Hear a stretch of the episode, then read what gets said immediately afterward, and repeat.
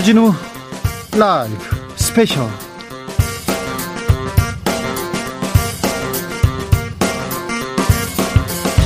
2022년 5월 7일 토요일입니다. 안녕하십니까. 주진우입니다. 토요일 이 시간은 일주일 동안 가장 중요한 일들 정리해드리는 그런 시간입니다.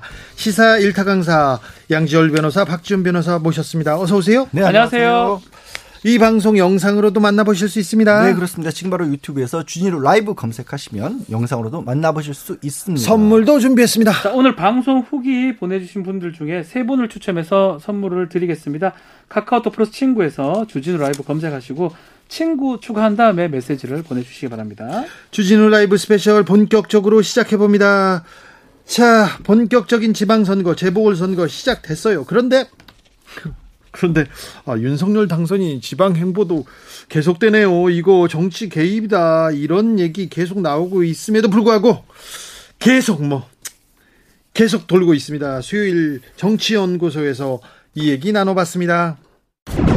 사실 정치권에선 선거가 제일 중요하지 않습니까? 지방선거 네. 무엇보다도 가장 큰 선거예요. 네, 지방, 그런데 지방 선거에서 국민의힘이 어느 정도 승리를 해줄 때만이 여소야대 국면 속에서 집권 초기에 동력을 확보할 수 있다. 뭐 이렇게 볼 수밖에 없겠죠. 특히나 대통령 선거에서 0.7% 차이에 대해서 이제 민주당 지지자들이 아직 받아들이지 못하는 국면들도 있는데 그래서 이제 지금 대통령 선거가 끝났지만 여전히 통합의 시대로 가지 못하고 있는 아주 중요한 이유 중에 하나가 지선이 남아 있어서 그렇거든요. 그러니까 빨리 지방 선거를 통해서 민심을 어느 정도 좀 확인하고 어, 윤석열 정부가 정말 국민들과 함께 새롭게 나아갈 수 있도록 힘을 좀 팍팍 실어주는 그런 선거가 되지 않을까라고 기대해 봅니다. 당선인이 오늘은 강원으로 갔습니다. 강원도에서 김진태 어, 강원지사 후보하고 이렇게 쭉 다니더라고요. 어제는 김은혜 네. 경기지사 후보하고 계속해서 경기도를 누볐고요. 올해. 이거 선거운동 아닙니까? 이렇게 얘기하는데 그 맞죠? 특수한 경우인 게요. 당선인 신분이잖아요. 네. 아직 이제 대통령이 되고 난 다음에 대통령이 정치적 중립 의무 등을 띠게 되면은 좀 다른 논란이 될 수 있는데 당선이 되고 나서 당선인 신분이 되기 전까지 선거를 쭉 돌면서 저도 옆에 같이 있었습니다만 지역을 갈 때마다 꼭 당선이 돼서 찾아뵙겠습니다라고 언급을 했고요. 이 당선인 신분이 아니고 취임하고 나면 또 이제 지역을 방문했을 때 오히려 더 큰 논란이 될 수 있죠. 네. 그래서 그런 측면에서 갔던 점으로 좀 널리 헤아려 주시면 어떨까 합니다.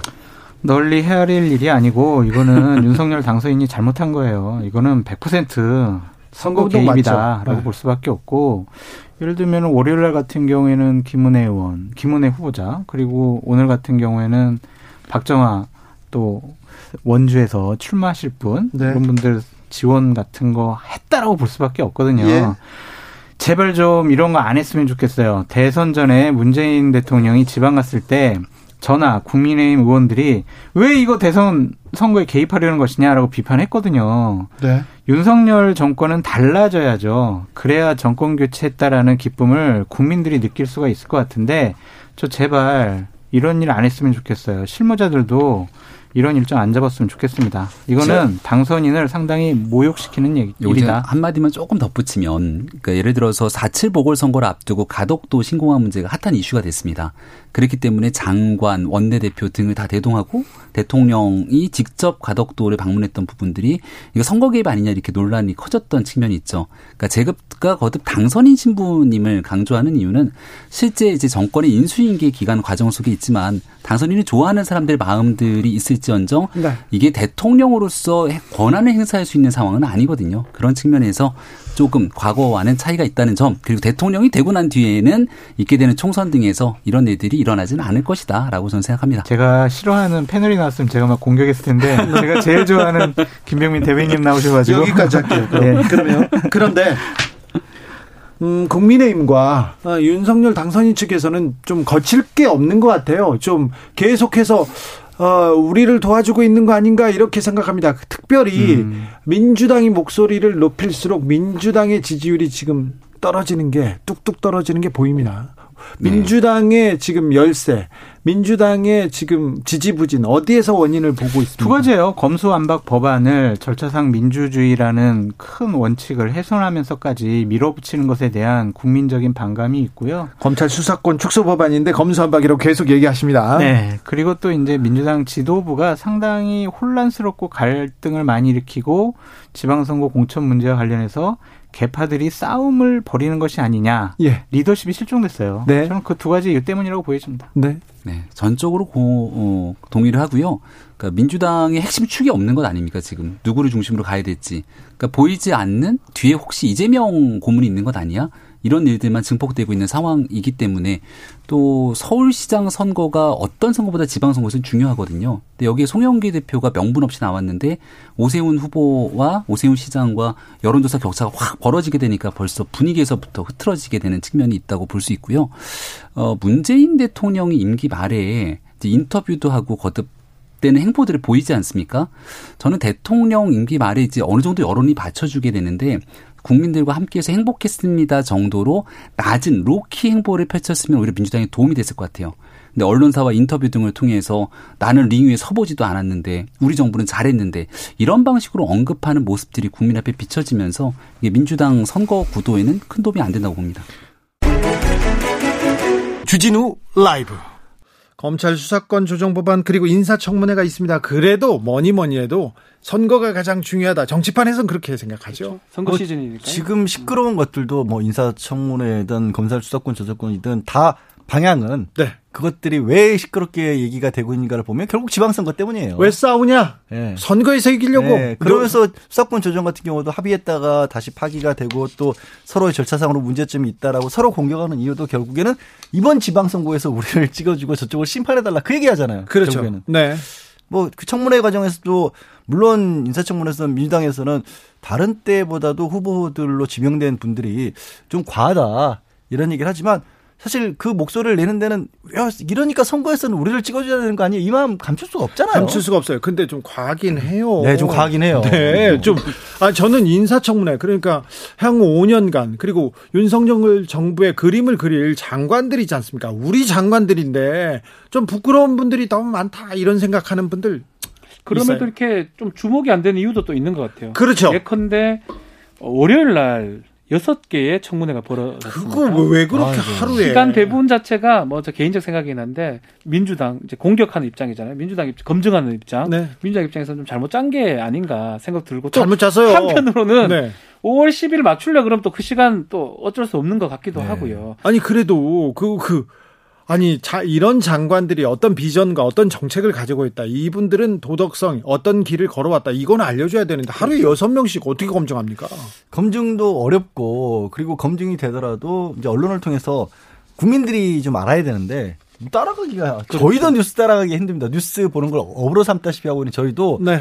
아이고 이게 누구더라? 그리고 또 희한한 게 그 후보자들마다 문제로 제기된 부분들이 좀 비슷해요. 그러니까요. 뭐 법인카드 문제라든가 이해충돌, 아빠 찬스. 아빠 찬스 계속 다 나옵니다. 비슷비슷하니까 이게 이분 얘기던가 저분 얘기던가 하여튼 그리고 전반적으로 좀 실망스러운 부분이 많습니다. 사실. 네. 네. 하지만 하지만 음 별로 도드라지지는 않는다. 이런 그래서 그 생각은 하죠. 평가는 한 방은 없었다라고 이제 국민의힘 측에서는 얘기를 하는 것 같아요. 근데 사실은 뭐 한 방이고 두 방이고 너무 너무 여러 방이어가지고 즐비하였기 때문에 굳이 너무 여러 방이어서 한 방을 할 상황은 아니지 않나 아니, 이게 민주당 생각이긴 합니다. 결정적 한 방이 없는 게 아니라요. 네. 다한 방이에요, 사실은. 네. 그러니까 다 한 방인데 너무 많으니까 네.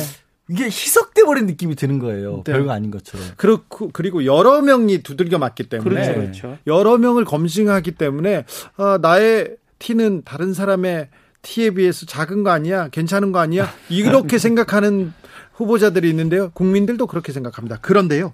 지난주, 이번 주 계속 이렇게 되는데 아, 도대체 누가 나오는 거야? 이번 지방선거. 그리고 재보궐선거 판이 커졌는데 누가 나오는? 계속 관심에 집중해. 자 미니 대선급이 돼버렸습니다. 안철수 위원장하고 안철수 나옵니다. 후보 두 분 다 나오는 걸로 돼 있고요. 뭐 둘이 뭐 빅매치 같이 붙지는 않을 것 같아요. 한나 뭐 성남하고 인천 계양에서 따로따로 가는데 어쨌든 간에 이 선거가 작지 않습니다. 매우 큰 선거가 될 가능성이 매우 높습니다. 중요한 선거가 됐어요. 이게 만약 이래 되면 뭐 사실은 각 당 두 당 두 정당 뭐 정의당 포함해서 사활을 걸고 하는 정 이번에 선거 저는 인수위원장이 인수위 대변인도 중간에 그 중요한 막중한 음. 임무를 두고 선거에 나갔는데 인수위원장도 정책이 뭐냐 이렇게 얘기하는데 그 선거에 마음이 가 있는 걸 보고 굉장히 좀 이 부분은 좀 질타 비판받아야 된다고 생각했어요. 그런데 그런데 일찌감치 분당을 정했습니다. 안철수 위원장은. 분당 갑으로 가기로 했고요. 어, 사실 인수위, 그러니까 인수위원장의 문제라기보다 인수위에서 지금 앞으로 다음 주에 이제 취임을 한 이후에 윤석열 정부가 뭘 어떤 식으로 대한민국에 관한 그림을, 그림을 보여준지 그렇죠. 나온 게 없잖아요. 사실은 네. 저는 머릿속에 남아 있는 게 뭐 저 이사 가는 거, 네. 그다음에 뭐 교통 흐름을 어떻게 할 것인지 대부분 대통령실 이전 예, 말고는 네, 그거 뭐 말고는 기억이... 없어요. 그러고 나서 취임하고 나면 이제 집무실에서 이제 자택으로 출퇴근하는 길을 어떻게 될 것이냐 이건 뉴스 나올 것 같고 그리고 또 안철수 위원장이 바랬던 것들이 좀 있지 않습니까? 본인이 주장했던 네. 것들. 근데 하다못해 청와대 수석 자리 하나도 안 만들어줬잖아요. 네. 그러니까 인수위가 전체적으로 내놓은 그림도 없고 안철수 위원장도 본인이 목소리를 높였던 부분은 받아들여진 게 없고 포스트 코로나 그리고 경제 정책, 부동산 정책 명확하게 나온 게 없는데 아무튼 선거에 갔습니다. 그러니까 결국 갈 데가 선거밖에 없었던 것 같아요. 저는. 그랬어요? 네, 갈 데가 없었던 것 같아요. 이거라도 해야지. 자, 이재명 고문, 이재명 고문은 인천을 택했습니다. 택했다기보다는 글쎄요. 하여튼 두 사람이 이제 빅매치 하는 상황은 이제 피하게 된 경우인데요. 왜 지금 음. 출마를 결정했다고 보십니까? 안철수 위원장하고 이재명 고문이 입장이 좀 거의 유사하다고 보거든요. 일단은 두 사람 다 당내 주류는 아니고요. 또 뭐 안철수 위원장은 뭐 전당대가 조금 멀었지만 전당대를 통해서 당권을 좀 노리고 있는데 네, 안철수 원외에서 노리는 거 하고 원내에서 노리는 거 하고 또 어, 원내에 들어가서 스킨십을 확보한 다음에 노리는 거. 그 차이를 아마 생각하고 있는 것 같아요. 어, 안철수 위원장의 뭐 행보는 뭐 예상이 됐는데 네. 지금 민주당은 이재명 당이라고 할 수 있지 않습니까? 자, 근데 이제 예전에 대선에서 이제 낙선한 사람들이 뭐 1년씩 이제 외국도 가고 했는데 이 스탠스도 뭐 스타일도 많이 바뀐 것 같고요. 또 저는 이게 중요한 것 같아요. 성정이라는 게 있거든요. 어. 이재명 지사, 이재명 후보 상임 고문 같은 경우는 뭐 정말 부지런한다는 느낌이 많이 듭니다. 그렇죠. 가만히 못 있을 것 같아요. 지금 이 선거 끝난 지 한 50일 이제 됐는데 그 50일도 많은 시간이라고 하면 생각했지 않았을까. 그런 의미에서 뭐라도 해야 된다. 뭐 그걸 당을 위해서든 어쨌든 간에. 그래서 지방선거에 엄청 도움을 주려면 자기가 나가는 것만큼보다 더 도움 될 리는 없습니다. 그렇다고 경기도지사 나갈 수는 없는 거고요. 서울시장이나. 그러면 이제 보궐선거에 나가야 되는데 수도권에 있는 인천 계양. 뭐 그렇게 그게 좀 맥이 맞닿아 있는 게 아닌가 그렇게 보입니다. 저도 박지원 변호사 얘기에 많은 부분 공감하는 게 뭐냐면 둘이 얘기를 많이 했어요. 그러니까 이재명 고문 나오실까 이런 얘기 하는데 다른 논거보다도 뭐 정치공학적으로 뭐 배경이 어떻고 지금 원내에 들어가 줘야 그래도 앞으로 혹시라도 모른 보복성 수사가 있을지 여기에 대한 방어도 가능하다 또 어, 원내에 들어가서 여의도 정치권에서의 세력이 약하기 때문에 다음 대권을 노리더라도 원내에서 좀 장악을 하는 게 필요하다 이런 얘기 다 하지만 이 정치평론 하신 분들이 제일 중요한 건 모든 중요한 가장 결정적인 건 각자 사람의 그 성격 스타일이잖아요. 스타일, 스타일. 못쉴 스타일이에요. 네, 가만히 있지를 못할 네. 뿐이에요. 네. 박준 변호사가 딱 둘이 공감한 중요한, 게 중요한 부분이에요. 못 논다 이분은 절대로. 그렇다고 예전에 이른바 뭐 총재 정치하던 시절처럼 배우에서도 여기저기 왔다 갔다 하고 뭐 정치인들 실제로 이렇게 음. 뭐 이렇게 자기가 조율하고 이런 시대는 끝났잖아요. 공개적인 자리가 있어야 움직일 수 있기 때문에 그래서 결국 나올 수밖에 없었던 것 같습니다. 그런데 민주당 내에서도 아니 당을 이끌어주고 선거에서 역할을 해줘야 되는데 왜 인천이냐 계양이냐 이렇게 얘기하는 사람들이 있습니다. 그그 그 반발을 조금 무마해야 될 텐데요. 분당 가업에 출마해도 되지 않느냐 이런 얘기가 있었던 게 사실입니다. 네. 뭐 얘기 좀 하기 그렇지만 제가 분당 가업 지역구입니다. 자 백중셀 겁니다. 누가 나오든 간에 뭐 당선을 섣불리 얘기할 수 없는 곳이 그 지역이기도 하고 네. 이미 김병관 지금 지역위원장이고 전 의원인데 수천 표 차이로 지금 낙선을 했거든요. 김병관이 거기를 좀 잘 닦아놓은 토대가 있죠. 그렇죠. 그렇기 때문에 여러 가지를 생각했을 건데 김병관 자리를 뺏는 것다라는 생각도 있었을 것 같고, 같기도 네. 하고요.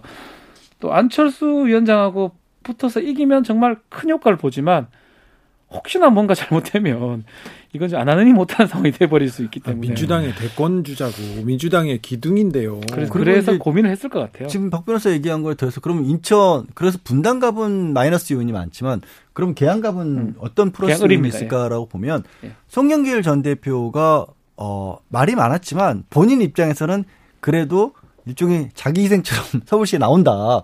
그리고 정치 안 하겠다. 출마도 안 하겠다고 했잖아요. 개항이 빈 겁니다. 빈 거예요. 예, 개항이 비어 비어요. 예. 그러면 그 대선 과정에서도 송영길 전 대표가 또 이재명 후보를 적극적으로 도왔잖아요.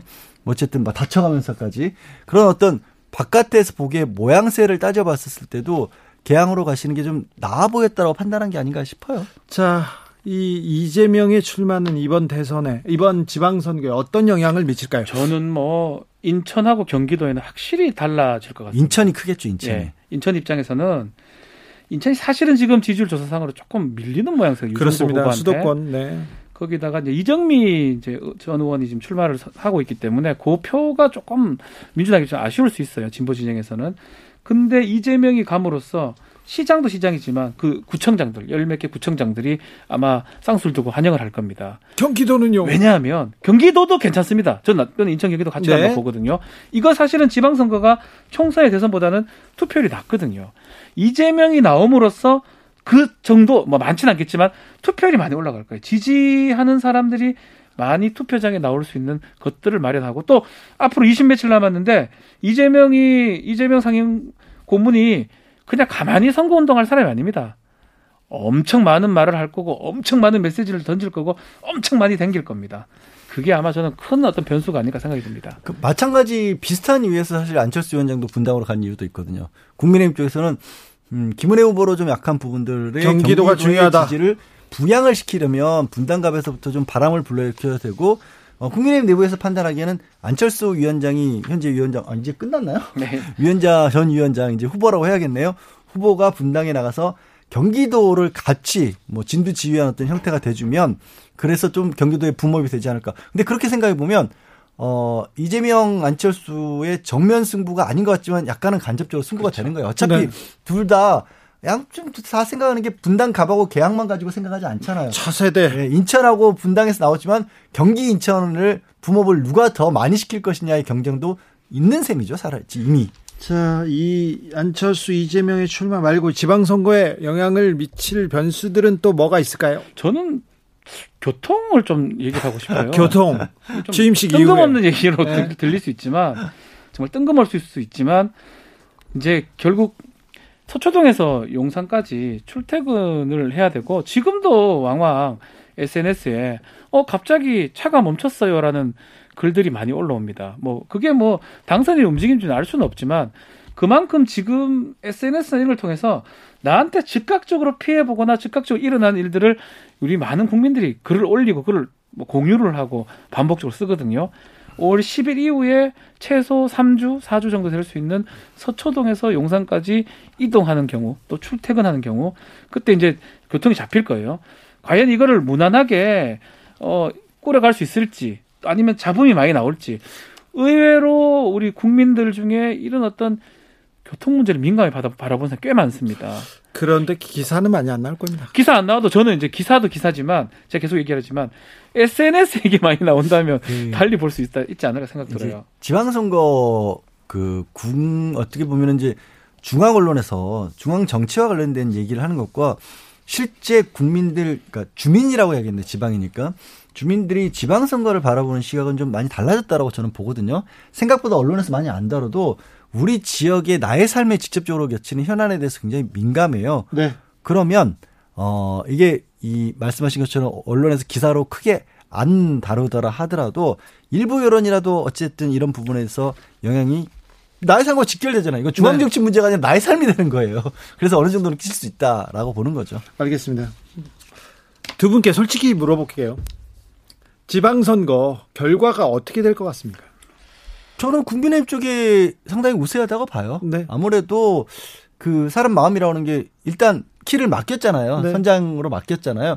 그러면 선장이 배를 앞으로 운행을 해 나가야 되는데 그 보조를 해주는 역할이라고 생각하기가 되게 크기 때문에 전반적인 우세수는 분명히 국민의힘에 있죠.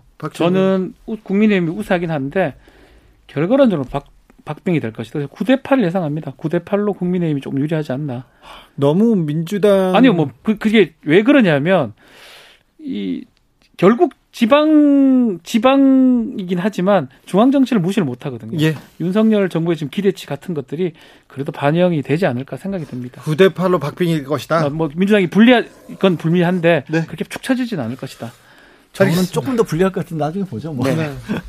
그럼 10대 7 할게요. 죄송합니다. 민주당이 많이 질 것 같은데요. 11대 6 하겠습니다. 죄송합니다. 점점 내려가면 약해져. 자, 저희가 이번 주에 이 뉴스를 빼놓고 가면 안 됩니다. 굉장히 중요한 사건인데 어, 거의 묻히듯 이렇게 지나갑니다. 고발 사주 의혹인데 공수처가 8개월 만에 결론을 냈습니다. 아, 제보자 조성은 씨와 이야기 나눠봤습니다. 공수처가 네. 고발 사주 의혹에 대해서 음. 결과를 발표했습니다. 네. 손준성 검사만 대구 고검 인권보호관만 불구속 재판 기소했고요. 음. 어, 그다음에 김웅 의원은 검찰로 다시 보냈어요. 그 당시 음. 공무원이 아니었다는 이유로. 음. 자, 어떻게 보셨어요? 네, 어, 저도 오늘 결과를 많은 기자분들께서 보내주셔가지고 네. 봤습니다만 아마 많은 해석이 달릴 수 있는 처분이 아닐까라는 생각을 합니다. 어, 먼저 이제, 어, 그러나 이제 그 기소한 내용들을 보면 이제 애초부터 이제 뭐 대외적으로는 고발사주 사건이다라고 이렇게 얘기가 나왔지만 어, 저는 이 사건을 애초부터 윤석열 대검찰청 수뇌부의 선거 개입 사건, 총선 개입 사건이라고 규정을 했기 때문에 네. 네. 그 내용들이 그래도 어 담겨 있어서 저는 이제 공처가 그래도 어려운 수사를 어 잘 해줬지 않나라는 이런 어 높이 평가할 부분도 분명히 있다라는 생각을 했고요. 네. 그리고 우리 손준성 예. 그리고 손준성 검사와 김웅 어, 의원 외에 이제 윤석열 등 주요 피의자들은 윤석열 한동훈 법무장관 네, 뭐, 후보자는 예, 그런 무혐의입니다. 이제 그런 피의자들은 또 자신의 모든 수단을 총동원해서 어, 방어를 최선을 다했고, 저는 공익신고를 했던 사건이 실체 진실 밝히기 위해서 저는 나름의 최선을 다했고, 네. 다 네. 나름 최선을 다했던 사건 제보자가, 같습니다. 제보자가 이런 관계가 있었어요. 얘기하고, 네. 검찰이나 공수처에서 밝히는 건데, 네. 제보자가 그걸 밝히려고 고생을 했어요. 뭐 그렇더라고요. 그렇죠. 고생 많으셨습니다. 네, 최선을 다했습니다. 아무튼 네. 음. 음. 손 검사에 대해서는 구속영장이 두 번이나 청구됐는데 음. 기각됐어요. 그리고는 네. 수사가 잘 진척이 안 됐어요. 고발장을 검찰에서 쓴 거는 맞는데 음. 누가 썼는지도 특정하지 못했고 음. 검찰에서는 어떤 일이 있었는지 고발장을 음. 왜 야당한테 시켜서 사주를 했는지 이런 부분도 명확하게 드러나지 않았습니다. 그 부분에 대해서는 또 좀 하실 말씀이 있을 것 같아요. 어, 사실 이 공수처의 이제 범죄 자체가 굉장히 직권 남용의 죄가 이제 우선적인 죄다 보니까 어, 지시자가 누구냐 그리고 뭐 구체적 작성자를 밝혔으면 좋겠지만 사실 이런 것들은 굉장히 어, 다수의 어, 수인의 사람들이 긴밀하게 협의를 해서 사실 이 사건이 어, 은밀하게 전달이 되고 네. 했었기 네. 때문에 이것은 특정 어떤 작성 어떤 문장을 누가 썼느냐를 떠나서 사실 어, 공동정범으로 다 적극적인 기소 판단을 했어야 않을까. 만약에 이 고발장을 검사들 네. 그리고 검찰 수사관들이 만들지 않고 일반인들 다른 기업 다른 조직에서 했다면 그거 밝혔을 거예요.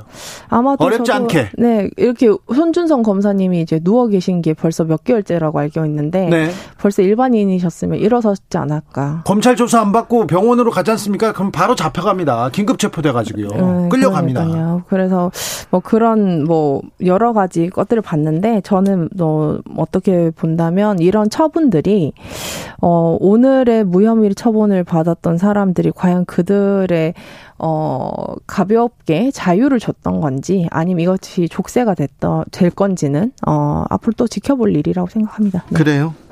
면제부를 줬다 이렇게 생각하지는 않고 그래도 또 의미 거기에서 또 의미를 찾으시네요. 어 왜냐하면 뭐 취임일도 정해졌지만 이제 퇴임일도 정해졌지 않습니까? 네. 그렇고 어쨌든 국기문란 사건이나 절대로 있어서는 안 되는 권력 행위의 사건이라면 그렇죠. 어 이게 뭐 저뿐만 아니라 많은 분들이 꽤 관련 사건 증거들을 보유를 하고 계신 걸로 알고 있습니다. 네. 어, 어, 잘 해서 이제 5년 뒤나 이 사건을 다시 한번 해보자라는 의지 가 들지 않게끔 이 정부가 정말 어, 잘 해줬으면 좋겠습니다. 아 그래요? 이게 5년 후에는 또 진실을 네. 밝히는 또 일이 그 있을 5년 거라. 5년 뒤가 될지 10년 뒤가 될지 모르겠지만 네. 어쨌든 객관적인 증거들은 꽤 있지 않을까요? 아니 그러니까 이건 명확해요. 공무원이 정치에 개입하면 안 돼요. 그렇죠. 근데 검사가 정치에 개입해서 야당 의원한테 야 이거 고발해줘. 그러면 우리가 잡을게. 음. 명확하게 이게 정치에 개입, 검사의 정치 개입 사건인데. 그럼요.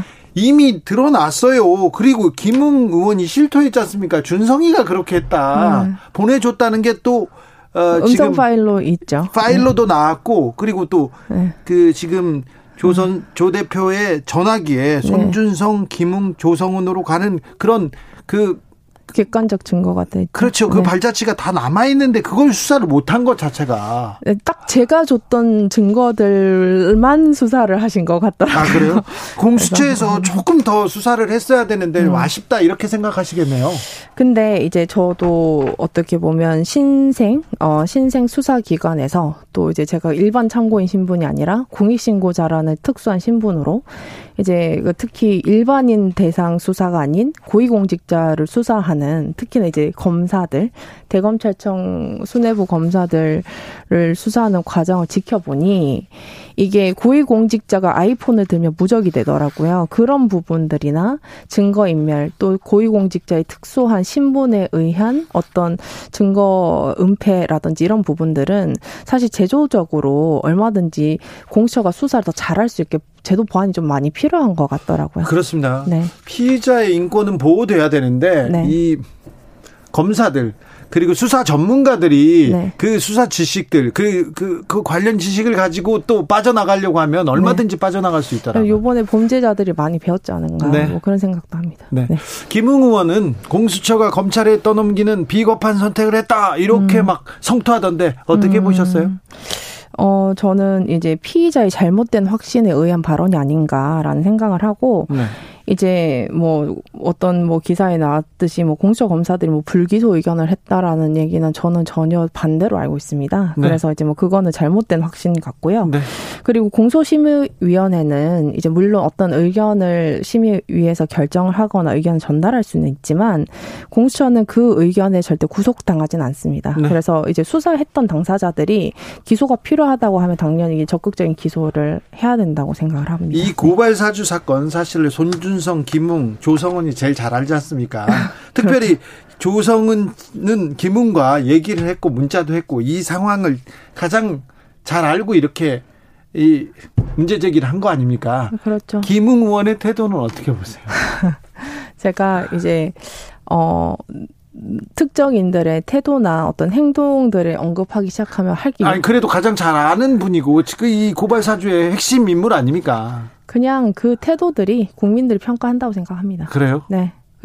제가 요걸 해서 뭐 하겠어요? 아니 개인적으로 아는 사람이 앞에서 눈앞에서 말을 계속 바꾸면 네. 좀 황당할 거 아닙니까? 그래도 저는 객관적인 음성을 다 모두가 이제 어, 듣고 판단하시라고 공개를 했기 때문에 네. 인간적인 안타까움이 있습니다. 그래요? 네. 네. 어, 공수처 수사가 용두삼이다, 무리한 수사 방식이다. 국힘에서는 음. 반발하고 있습니다. 네, 뭐 뭐 그것들은 피의자들의 반응 아닌가 이런 생각을 합니다. 네. 네. 어, 윤석열 정부가 이제 출범을 앞두고 있는데 음. 인수위도 이렇게 여러 국정 과제를 내놓고 있고 음. 인사청문회도 있고 음. 어, 뭐 정치권에 계셨으니까 네. 한좀 물어보겠습니다. 어떻게 보고 계십니까?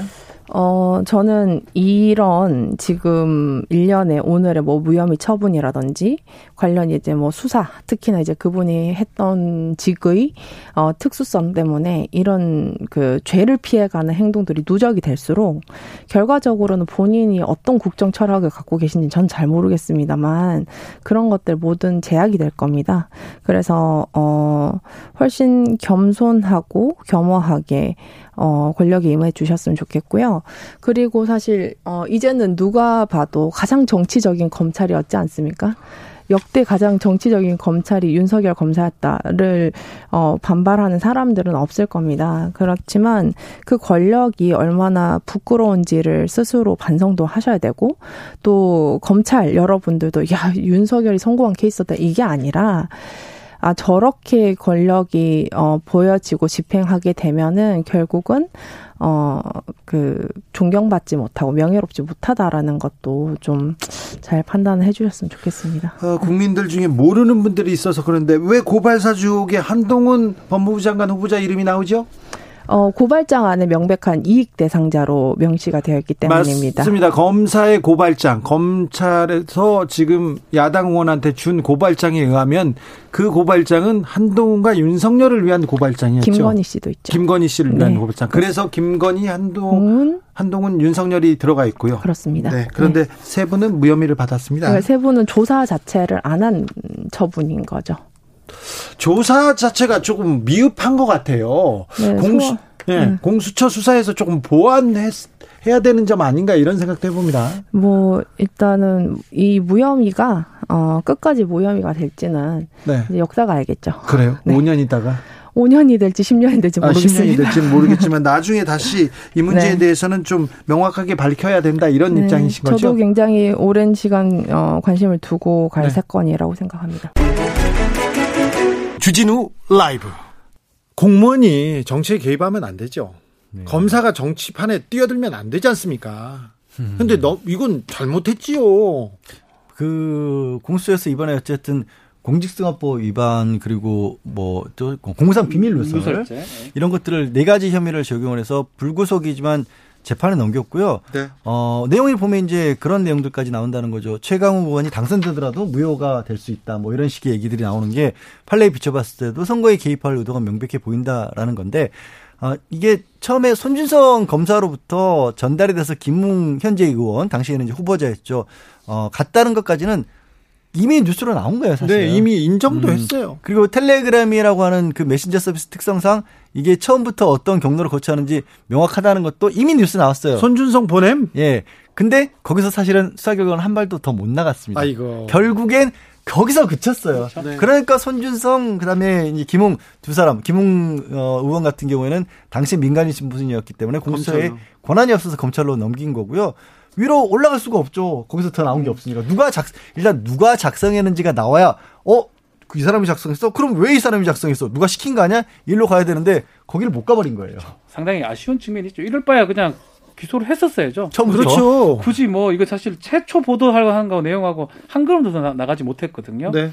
그럼에도 불구하고 조사가 좀 안 됐는데 한계에는 그런 게 있었던 것 같아요. 구속영장을 두 번 다 기각당했고요. 검사가 아니었으면 구속영장이 기각됐을까요? 뭐 그거는 뭐 일단 조사를 하는데 한계가 있었던 것 같아요. 소환 조사를 제대로 못했던 것 같고요. 네. 또 김웅 의원 같은 경우는 압색 들어갔다가 이것도 잘못돼 가지고 뭐 압색도 제대로 못했거든요. 그런 상황에서 예컨대 한동훈 지금 법무장관 후보자라든지 윤석열 당선인 뭐 조사를 전혀 못했습니다. 그런 상황에서 결국은 시간은 많이 있었지만 결론은 그렇게 날 수밖에 없었던 상황이 아닌가 그렇게 보입니다. 그러니까 저기 압수수색을 하긴 했지만 압수수색의 대상이 대상 공간이 대검 수사정보정책과예요. 네. 그러니까 어, 아마 대한민국에서 가장 많은 비밀을 담고 있는 것 중에 하나일 겁니다. 네, 컴퓨터에서 어떤 부분을 달라고 해야 될지 예. 주세요 이렇게 어떻게 얘기해야 될지 못해요. 그러니까 공수처 뭐 수사 역량을 짚는 분들도 있고 저도 뭐 그런 부분 좀 아쉬운 부분이 있긴 하지만 현실적인 한계라는 게 분명히 있었잖아요. 대검에서 아주 강하게 검찰 스스로 나서지 않는 이상은 애초에 수사가 어려운 상황이었다. 이것도 분명히 인정을 해야죠. 이 부분은 검사들이 검찰의 위신 그리고 신뢰를 위해서 본인들이 더 수사를 열심히 해서 밝혔어야 됩니다. 그리고 어, 검찰로 다시 간 김웅 전 검사에 대한 수사를 검사들이 제대로 해낼 수 있을지. 근데 뭐 일단은 공수처 수사 결과하고 정반대로 할 수는 없을 겁니다. 네. 그렇기 때문에 공수처의 의의를 우리가 계속 얘기를 하는데 저는 이 의의가 있는 것 같아요. 공수처라는 어떤 기구, 검사나 판사를 조사할 수 있는, 기소를 할 수 있는 이 기구가 있다는 게 의미가 있지 않을까 싶어요. 뭐 그게 우리가 원하는 어떤 네. 뭐 국민들이 원하는 만큼의 성과는 못 나지만 못 한, 냈지만 한계는 명확히 있지만 있지만 이렇게 조사를 했기 때문에 손준성하고 맞게 기능을 할 수밖에 없는 상황이 아닌가. 그렇다면 의미죠. 그리고 네. 어, 검찰 개혁 법안이 통과된다고 해서 검찰이 다 사라지고 검찰의 역할이 없어지고 그런 거 아니에요. 그게 너무 네. 너무 저는 그렇게 자꾸 언론에서나 네. 어디 반대하는 입장에서 그렇게 얘기를 하는 것 같은데 예전에 공수처가 출범할 때 뭐라고 그랬어요? 아유 그럼 검찰 망한다, 나라 망한다, 범죄자들 활개친다 뭐 그랬죠. 뭐 옥상 옥기인부터 시작해서 별 뭐 정권에 의해서 뭐 마음대로 자지우지 되느니 별 얘기겠지만 그렇지 않잖아요. 그렇죠. 지금 보세요. 이번 검찰 개혁안도 비슷해요. 사실 뭐 지난 이미 1년 동안 6대 범죄 제외하고는 이미 경찰에 1년 동안 수사해왔죠. 네. 의식도 못 하고 있습니다. 대부분의 사람들. 아, 그게 바뀌었어? 뭐, 뭐 네. 뭐 어떻게 하라 그거. 여기에 네 개 더해진 거예요, 결국에는. 네. 그 경찰이 직접 수사했던 게 99.4%였어요. 0.6% 남아 있었던 거예요. 그럼 얼마나 우리가 민생에서 크게 그걸 느낄 수가 있을까요? 그렇죠. 네. 이 얘기를 좀 할래 제가 이 얘기 잘못 안 안 하고 싶은데 저도 뭐 법률가이기도 하고 변호사이기도 하고 저도 군 검사 군 판사를 했던 적이 있는데 우리는 법률가예요. 수사관이 아니거든요. 그러니까 그거가 그냥 기본으로 돌아온 건데 이거를 자꾸 이렇게 여러 가지 학대 해석을 하는 상황이 조금 그거는 뭐 앞으로 어떻게 더 진행될지 모르겠지만 사개특위도 만들어졌고 한번 지켜봐야 될 것 같습니다. 공수처가 뭐 이러려고 공수처 만들었냐 이렇게 얘기하는데 지금은 미약하지만 점점 역할을 해 주기를 네. 기대합니다. 아직 검찰이 너무 힘이 세요. 아니 있는 것 자체로 있는 것 자체로 의미가 예산. 있습니다. 공수처. 네. 네. 네. 예산 아직도 검찰에 몰려 있는데 엄청 세죠. 네. 근데 공수처가 또 조금 힘을 갖고 또 그 힘이 또 경찰한테도 가고 다른 수사기관한테도 가는 게 맞는 거예요. 검찰 수사관이 한 6천 명 정도 네. 됩니다. 그 6천 명이 엄청 센 거예요, 사실은. 그 국민들이 불안해하실 네. 건 없는 게 그걸 없애겠다는 게 아니거든요. 네. 지금 얘기한 것처럼 검찰 수가 6천 명이나 되는데 그 사람들 다 날려버리면 국민들이 범죄에서 보호를 못 받자. 아, 그게 아니고 다른 데 보내겠다는 겁니다. 그리고 그대로, 그대로 있어요. 그대로 그리고 있죠. 그리고 경찰이 함부로 수사한다, 함부로 바꿔먹는다 막 이렇게 얘기하는데 그걸 또 제한할 수 있는 권한이 검사가 통제를 합니다. 검사가 있어요. 모든 걸 검사가 그러니까, 통제합니다. 네, 검사 도장이 있어야 움직이니까 그렇게 걱정 안 하셔도 됩니다. 여러분께서는 지금 주진우 라이브 스페셜을 듣고 계십니다. 주진우 라이브. 스페셜. 대한민국에서 가장 신뢰받지 못하는 존재들. 검사 있죠? 그리고 정치인들이 있습니다. 그 못지않은 또 인물군이 있습니다. 기자들. 언론인들. 아니, 아니 어쩌 어쩌다가 그 가장 신뢰가 가야 될 분들이 그렇게 신뢰를 못 받게 그렇습니다. 됐죠? 그래서 어, 윤석열 정부에서 국정 과제 중에 미디어 언론 개혁안에 대해서 몇 가지 있었는데 어, 지금껏 언론 개혁이라는 것은 어디쯤에 와 있고 그리고 앞으로 언론은 어디로 가야 되는 건지 변상욱 대기자와 이야기 나눠봤습니다. 오늘날 우리 사회에서요 예. 어, 정치인들 그리고 검사와 더불어 언론인들이 음. 뭐 신뢰도 꼴찌를 두고 열심히 싸우고 있습니다. 열심히 다투고 있습니다. 예. 요즘 기자들 어떻게 보십니까? 대선배로서 좀. 하... 근데 이제 저희가 젊을 때 하고는 다른 거죠. 네. 왜냐하면은 온라인에 이제 스마트폰이 뉴스 속으로 들어오면서 24시간 묶여 있는 이제 셈이 됐죠. 네. 저희 때도 뭐 많이 묶여 있는 거긴 했지만 그거를 훨씬 넘어서 그리고 이제 IMF 이후에 진행된 언론의 이제 긴축 경영 네. 뭐 이런 거또 그다음에 인력의 부족 이런 것들을 다 생각하면 지금 후배들이 고생은 많이 하는데 네. 고생 많이 하는 만큼 또 후배들은 후배들대로 내가 정말 최선을 다해서 뛰고 있는 건가 취재를 하려고 또는 좋은 기사를 정말 열심히 쓰고 있는 건가 또 반성도 해야 될 건데 오늘 사실 시간 났으니까 사실 이런 반성을 제일 해야 될 사람들은 데스크하고 네. 에디터들하고 편집장들입니다. 네. 젊은 기자들을 현장에 들이밀어 넣고 기레기라는 지적을 대중으로부터 받게 하고 자기네들 뒤에서 대체 무슨 짓을 하고 있는 거고 무슨 짓을 꾸미고 있는 건지 네. 사실은 좀 반성해야죠. 맞아요. 데스크들이 데스크들이 기자들을 네. 보내놓고 그리고 또 기자도 다 기사도 막 고치고 어떤 쪽으로 취재해라 어떻게 만들어라 이렇게. 근데 기자들이 억울해할 거라는 걸 왜 얘기를 드리냐면 제목을 보고 이럴 리가 없는데라고 기사를 읽으면 네. 그 제목에 담긴 내용이 하나도 없어요 기사에는. 그래도 기자들이 데스크나 윗사람들한테 대들어야죠. 이거 아니지 않습니까? 아, 이렇게 얘기하죠. 예전에는 이렇게 바가지로 물을 준비했다가 그렇죠. 대장 대장께서 화장실에 들어가시면 끼얹고 도망가고 막 그랬거든요. 그렇죠. 문도 펑펑 차고 팍 차고 네. 뭐 부장한테 원고지도 확 던져버리고. 아, 그러면 선배들이 아, 얘, 얘 열심히 하네 이렇게 생각했잖아요. 그럼 이제 밤에 술을 사주고 밥도 사주면서 달래고. 네. 요새는 그런 거 없죠. 예전에 언제 기자를 시작하셨어요? 83년이죠. 83년이요? 83년. 오, 그때와 지금 뭐가 가장 다릅니까? 아. 70년대, 80년대 초반은 그냥 기자가 뭘 잘못하면 끌고 가서 때렸습니다. 어, 그렇죠. 감옥에 가두고. 네. 그러면서 80년대 초반이 지나면서 기자와 언론의 규모를 한 7분의 1 정도로 줄여버리죠. 줄임 정권이 어, 언론 통폐합하면서 예. 언론 사도 줄이고 기자 수도 확 줄이고. 그렇죠. 근데 그때가 고도 성장기거든요. 네. 시장 경제는 엄청나게 커지고 광고 시장은 무지하게 커지는데 언론이 7분의 1 정도로 줄었으니까 네. 이건 완전히 독과점의 특혜, 예. 기득권으로 바로 진입하는 장 뭐랄까 장치가 되는 거죠. 네. 그러면서 이제 책찍과 당근을 같이 하던 시절이 전두환 정권 시절이고 예. 그 다음에는 그렇게 흘러가다가 이제 김영삼, 이명박 대로 접어들면 언론을 관리 통제하기는 이제 불가능해졌으니까 확 풀어주죠. 예. 확 풀어주고 니들끼리 피 터지게 한번 경쟁해봐라. 네. 이러면서 견디지 못한 언론들이 떨어져 나가고 권력에게 사정사정하면서 매달리도록 또 틀을 바꾸죠.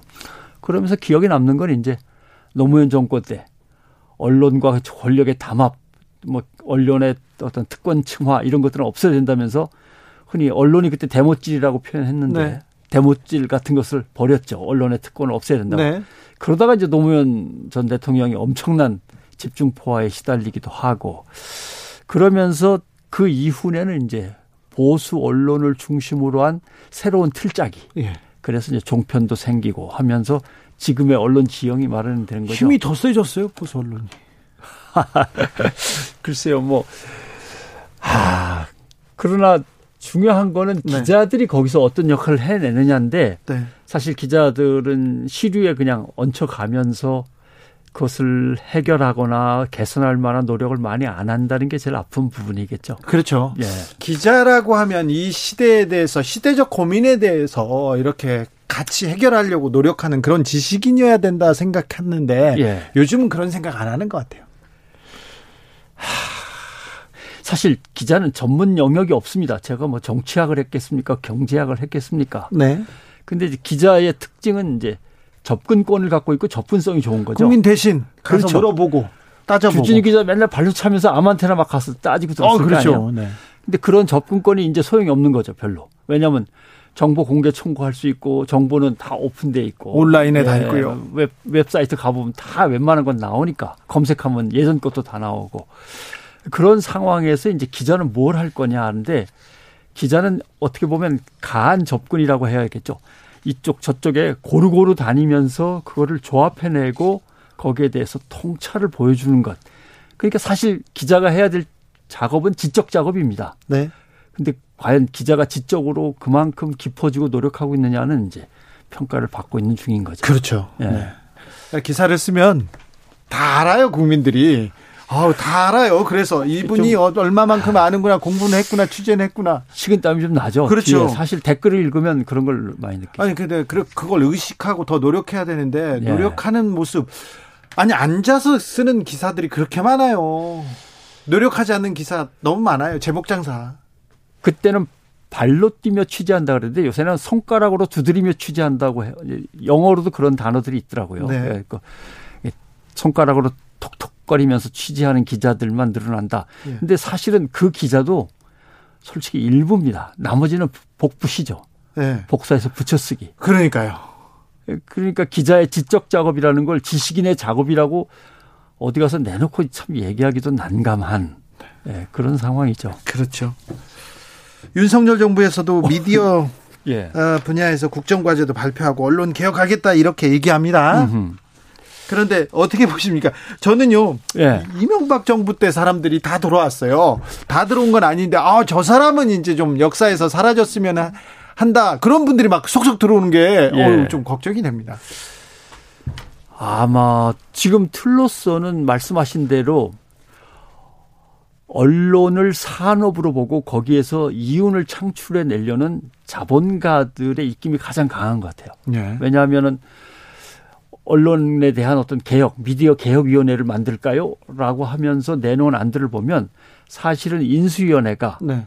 4대 종편에 특혜를 주고. 이제 특혜를 주려는 거죠. 네. 사실은 4대 종편의 그 대표들을 만나서 나눈 얘기들이 다 거기 들어가 있어요. 아하.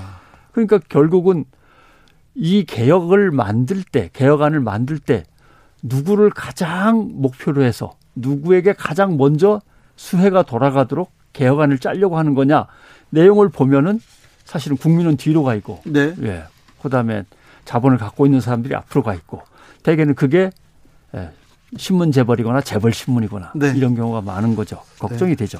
언론 아까 신뢰도 얘기도 했는데 네. 지금 언론이 국민들의 수준 수준에 못 미치는 것 같습니다. 그건 음. 확실한 것 같습니다. 아, 문재인 정부의 언론 개혁 개혁이라는 목소리는 있었지만 그나, 그다지 성과가 보이지는 않습니다. 아무튼 하겠다고 말은 맨 처음에 약속을 쭉 했는데 네. 5년 동안 진행을 못 하고 네. 손을 놨단 말이죠. 이게 문재인 정부의 문제냐 민주당의 문제냐라고 하는데 어차피 제도상으로 만들려면은 입법 과정을 거쳐야 되니까 네. 사실은 근데 그 해마다 이렇게 세 보면 이제 총선 끝나고 자기 언론인 출신 국회의원이 한 30명에서 40명 많아요. 예. 많아요. 그리고 캠프에 들어가 있는 나머지 사람들까지 더 많아요. 한 100몇십 명씩 되는데 네. 아무것도 안 한 거죠. 아, 그런가요? 예, 아무것도 안 했어요. 이제 와서 선거에서 계속 지니까 이제 언론을 개혁해야 된다. 우리가 항상 기울어진 운동장에서 고생만 했다. 뭐 이렇게 얘기를 하는데 그러면 진작에 바꿨어야 되는데. 네. 근데 가장 바꿔야 될 것 중에 하나가 왜 정당 정치가 언론을 소유하는지에 대해서 스스로 내려놓아야 되는데 안 내려놔요. 아, 그건 안 하려고. KBS, MBC 뭐 사실 따지고 보면 이사회 구성을 여야가 나눠먹기로 하고. 그렇죠. 예. 사장도 여야가 나눠먹기 한 그 이사회가 그때그때 정권을 누가 쥐고 있느냐에 따라 결정하고. 어 정치가 언론을 쥐고 흔들려고 하죠. 예. 이용하려고. 그 다음에 개혁안도 사실은 방송통신위원회가 내놓아야 되는데 그 방송통신위원회는 중립적이고 독립적인 역할을 하고 있는데 거기다 맡기지 않고 정당 인수위원회나 정당 미디어위원회에서 내놓고 네. 이 그것부터 내려놔야 되는 거죠. 그러게요. 어, 말이 나와서 그런데 네. 언론인 출신 국회의원들, 정치인들 좀 일은 좀 잘합니까? 괜찮습니까? 하긴 쥐뿔 무슨 네. 이렇게 뭐 너무 뭐 야단만 치면 좀 그렇지만 존경받는 선배들이 그 정치권으로 가지는 않는 것 같아요. 변상욱을 비롯해서 아, 그거 아니고 사실은 그 상태는 좀 나아졌어요. 왜냐하면 네. 정치부 기자들이 주로 국회의원으로 진출했거든요. 예. 요새는 보면은 사회부 기자도 있고 네. 그다음에 아나운서도 있고 앵커도 있고 뭐 골고루 이제 진출을 하는 걸로 봐서는 기능과 직, 직무에 맞게 이제 나름대로 길을 갖다가 개척하지 꼭 정치부 기자로서 정치와 담합했던 사람들이 진출하는 건 아니다라는 긍정적인 면도 있고 네. 또 하나 보면 주 기자가 이거 얘기했으니까 가면 국회로 가든지 청와대로 가든지 항상 국민과의 소통 업무를 맡더라고요. 예. 근데 언론계에서 소통 잘했던 사람들은 사실 거기 별로 없어요. 없어요. 네. 예. 그럼요. 정치인하고 뭐 소통하고 뭐. 정치인하고 술 많이 먹었던 사람만 어떻게 가 있는데 아, 예. 그런데요. 예. 선배님. 예? 선거 때만 되면 저한테도 많이 옵니다. 선거 때만 뭐가 와요? 사람들이 와요? 뭘 하자고 뭘 해달라고 아, 하는데 예, 예, 예. 네 저는 생각이 없어요. 어, 선배님한테도 그런 그런 제안이 정치권에서 제안이 뭐, 많이 왔을 텐데. 예, 뭐 뭐 몇 번 온 적이 있고 그때마다 뭐 완전히 이제 입을 닫게 하고 뭐 말을 잘라버리니까 잘 이제 안 오더라고요. 잘안 아, 오는데 어, 문제는 뭐라고 해야 될까요? 사실 저 청와대도 못 가봤어요. 그래요? 가봤어요? 저는 가보긴 했죠. 그러면 전 들어가 보지를 못했어요. 네. 왜냐하면 청와대는 아그레망이 있어야 돼요. 아, 그렇죠. 그쪽에서 동의를 해줘야 돼. 아, 네. 그 사람 괜찮으니까 청와대로 보내도 된다. 네. 아그레망에 걸려가지고 뭐 항상 뭐 들어가 보지도 못했고 요새는 뭐 부르지도 않고 물론. 네. 그런데 뭐라고 표현해야 할지 모르겠지만 기자는 이미 기자로서 정치를 시작하고 있는 거예요. 어찌 보면. 예, 왜냐하면 정치라고 하는 것에는 네. 중앙 정치, 지방 정치, 정파, 정당 정치, 생활 정치 그다음에 여론 정치. 그렇죠. 예, 쭉 나눠져 있고 네. 각자의 한 부분을 맡고 있는 거거든요. 예. 그러니까 그걸 정파로 끌어들여서 일회용 반창고로 쓴다든가 뭐 이렇게 생각하지 말고 예. 정말 미디어와 관련돼서 누군가가 필요하다면 전공자를 뽑아서 네. 당에서부터 키워 나가고 일찌감치 언론에서 영입을 해서 당에서 키우고 이래야지 선거 때 되면 갑자기 빼내가고 하는 거는 그건 안 되죠. 음, 알겠습니다. 주진우 라이브. 발로 뛰는 기자들 별로 없어요. 그리고 공들이는 기자들 별로 없고요. 아, 컴퓨터 앞에 앉아서 검색만 하는 기자들이 대다수인데요. 요새는 검색도 잘 안 하고요. 그냥 복사해서 붙여 쓴다. 복사해서 붙여 쓰는 그런 기사만 계속 나온다. 이런 지적을 변상욱 기자가 합니다. 아, 저도 기자 출신인데 왜 뭐 할 얘기는 참 많아요. 뭐 미디어 환경이 어떻게 변했고 또 기자들 입장에서도 제가 일했을 때랑 비교를 하자면 발로 뛸 여력조차 없을 만큼 많은 얘기들이 또 쏟아져 나오고 있기도 하고 기자들 말고 다른 사람들도 정보에 접근할 수 있는 권한이 많아지다 보니까 그러니까 더 열심히 해야 되는 거 아닌가요? 그러니까 그래야 되는데 환경은 뭐냐면 양쪽으로 또 쏟아내야 될 것들이 많아지다 보니까 기자들이 앉아서 뭐 정말 글자도 공장처럼 뭐 찍어내는 사람처럼 돼버린 부분도 분명히 있거든요. 그러면 그걸 바꾸려면 어떻게 바꿔야 되는가? 국민들이 언론을 바라보는 시각은 어때야 될 것이고 또 무엇보다 기자라는 직업인인데 또 회사원이잖아요. 이 이중적인 지위가 있어서 언론사를 운영하는 분들의 어떤 마인드 그리고 그 운영사 언론사가 운영되는 것들이 어떤 제일 문제로 많이 지적되는 게 포탈이었잖아요. 사실 지금도 그렇고 그것들을 어떻게 바꿀 것인가가 전제가 단 뒤에 그 다음에 어, 기자들의態도 문제도 좀 더 바꿔줘야 되지 않을까. 그러니까 너무 많은 게 얽혀 있는 것 같아요. 그렇죠. 뭐, 뭐, 할 말이 태산 같은 걸 네. 변성대 기자도 뭐 말씀하셨지만 결국 언론 기관인 게 공적이고 중립적이어야 되지만 우리 양 변호사님 말씀하신 것처럼 그럴 수 없는 구조가 돼 있어요. 아니 돈도 그런, 벌어야 되고요. 아니 그런데 클릭도 해, 받아야 되고. 아니 데스크가 아니라 사장이 문제가 아니라 국민한테 나는 월급을 받고 있다. 내 이름을 걸고 기사를 쓴다. 그런 생각을 좀 그렇게 하면 정말 좋은데 알게 모르게 어떤 경영진이라든지 그래서 좀 보면 그 경영진이 좀 자유로운 어떤 언론 기관은 좀 더좀 좀 좋은 언론을 양상을 하는 것 같고 기사를 좀 그런 어 기, 기관이라면 좀 기사가 질이 떨어지는 거. 뭐 개인적 기준이긴 하지만 언론 개혁 어렵죠? 네. 가장 어려움 중에 하나예요. 어려워요. 네. 어려운데 아, 주진우 라이브에서 계속해서 언론 개혁에 대한 깊은 고민 이어가겠습니다. 일주일 동안 있었던 중요한 뉴스들을 쫙 짚어봤습니다. 이제 예습해야 됩니다. 다음 주는 어떤 뉴스가 주목을 받을까요? 두 가지입니다. 뭐 9일 날 있을 한동훈 후보자 청문회 하고요. 단연 단연 관심입니다. 10일 날 있을 대통령 취임식 두 네. 가지만 보면 될 것 같습니다. 두 가지만 나올 거예요. 나머지는 뭐 큰뭐 뭐 그렇습니다. 네. 한동훈 후보자 청문회 아무튼 이번 인사 청문회 하이라이트가 될 것 같습니다. 네. 하이라이트입니다. 한동훈 후보자에 대한 청문회 원래 이제 며칠 전에 했어야 되는데 9일로 미뤄졌죠. 네. 근데 미뤄지고 난 다음에 이제 딸 관련 의혹들이 나온 거예요. 나오고 있어요. 그러니까 한동훈 후보자 생각이 좀 궁금해요. 야, 이거 빨리 치울 걸 그랬나 하는 생각을 혹시 하고 있지 않을까. 아, 저는 외국 언론에 이렇게 아, 그 언론이라고 부를 수도 없대요. 거기. 아유, 그래도 뭐 돈, 아유, 외국 언론에 이렇게 탁탁 얹혀, 아, 참. 이 부모 찬스에 대해서는 국민들은 어떻게 판단하는지 지켜보시죠. 네. 네 청문회 잘 지켜보시고, 취임식 보고 얘기하시죠. 주진우 라이브 스페셜 여기서 인사드리겠습니다. 선물 주고 가세요. 오늘 방송 후기 보내주신 분들 중에 세 분 추첨해 선물을 드리겠습니다. 카카오톡 플러스 친구에서 주진우 라이브 검색하시고 친구 추가한 다음에 메시지를 보내주시면 됩니다. 오늘도 고생 많으셨습니다. 양지열 변호사, 박지훈 변호사 감사합니다. 네, 고맙습니다. 네, 고맙습니다.